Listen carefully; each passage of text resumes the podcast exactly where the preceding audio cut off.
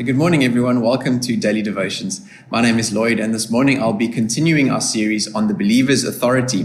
This series has been devoted to the idea of recognizing what we have received through belonging to the person of Jesus Christ. And this week, which is week two, we are specifically looking at our authority as believers in Christ and its purpose in our lives. We know that all believers everywhere have the power of Christ in them through the Holy Spirit. And we know that we don't advance the kingdom in our own name. We don't even necessarily pray in our own name. We advance the kingdom of God in Jesus' name and we pray in his name. And that's the authority that we live by and act in. And it's through this power of Christ, through the Holy Spirit that is in us, that we operate as ambassadors for him. That's our fuel.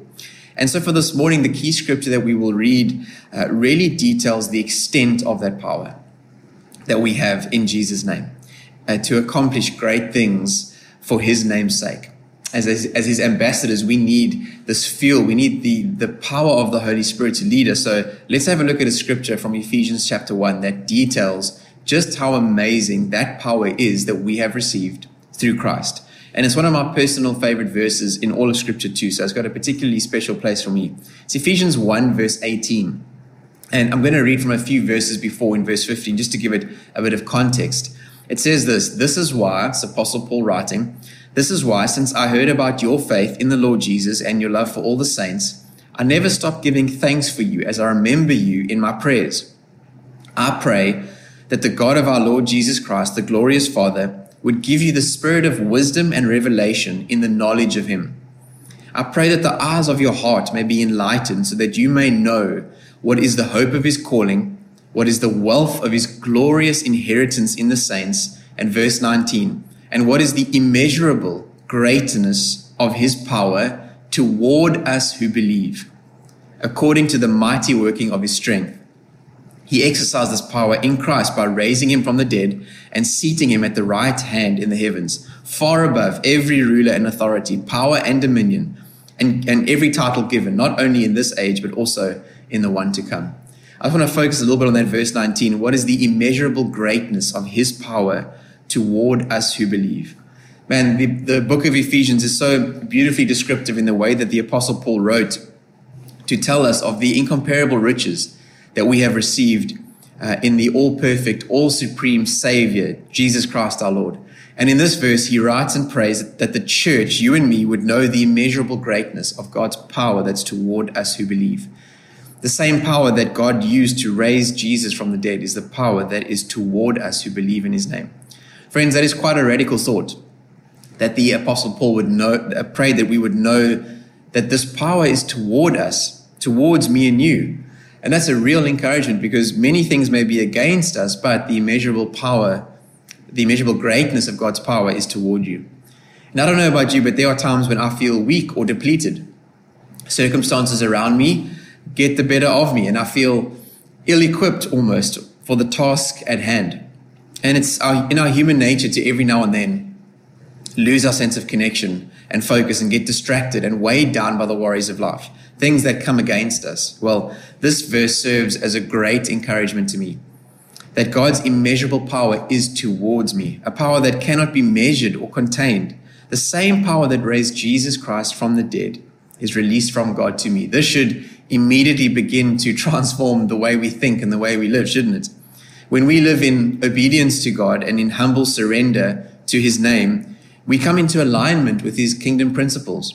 And this is where we begin to experience the flow of this power towards us. And it begins to transform our lives completely. You know, when we recognize and start receiving this immeasurable greatness of God's power towards us, we, we, we no longer need to live as victims of circumstances. We are more than conquerors through him who loved us. We no longer need to live from a place of weakness. God's strength is perfected in our weakness. We no longer need to allow our insecurities to govern our thoughts and actions. We are transformed by the renewing of our minds. And we no longer need to feel ill equipped to accomplish, to accomplish the purposes for which God has called us. We have everything we need for life and godliness through Him. We can absolutely live from a place of victory, friends, because of the ultimate authority of Jesus that he claimed through the cross. who extends that same life giving power and authority to all who would believe in his name. That's the name that we are calling upon. And it means that every day we can live in the reality of this immeasurable greatness of God's power toward us. And now our encouragement for this morning is let's let's appropriate, let's experience more of that truth by creating room in our lives for God to reveal himself to us in that way and bring heaven to earth. Whether that's in the quiet places in our soul or in our calling as salt and light. And what does that mean? Well, it means that as believers, we are living in this broken and fractured world, as we know.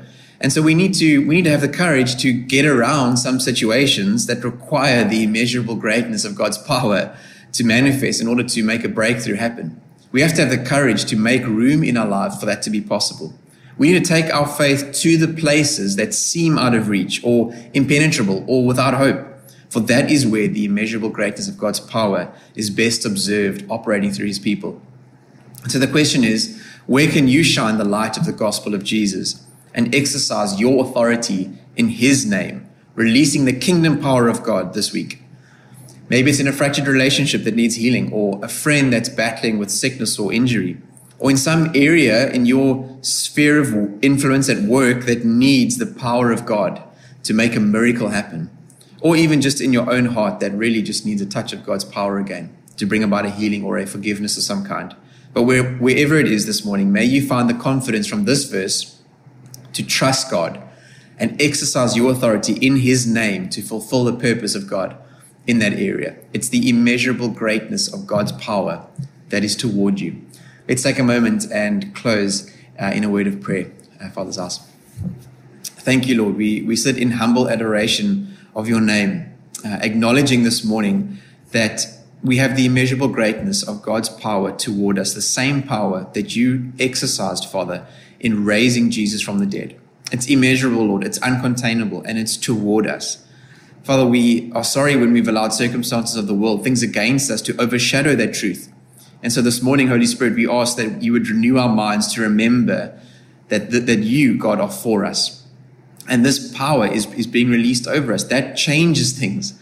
And Father, we pray that you would give us the courage to exercise our authority in your name, to see that power released in the world, to bring about a kingdom change. Father, you have called us to live as salt and light. And this morning, would you reveal that circumstance to us that you need us to step into and see your kingdom come, your will be done on earth as it is in heaven? Thank you, Jesus, that we are the humble recipients of your grace and your mercies that are new every day. And so we live not looking for acceptance from you, but we live from acceptance. We are already chosen, we are already loved. And from that place, we step out uh, and, and seek to see your kingdom come on this earth. Father, thank you so much for these wonderful truths in Scripture. And we pray that they would govern our hearts and our minds every day this week as we seek to serve you with all we are. And in Jesus' wonderful name we pray. Amen.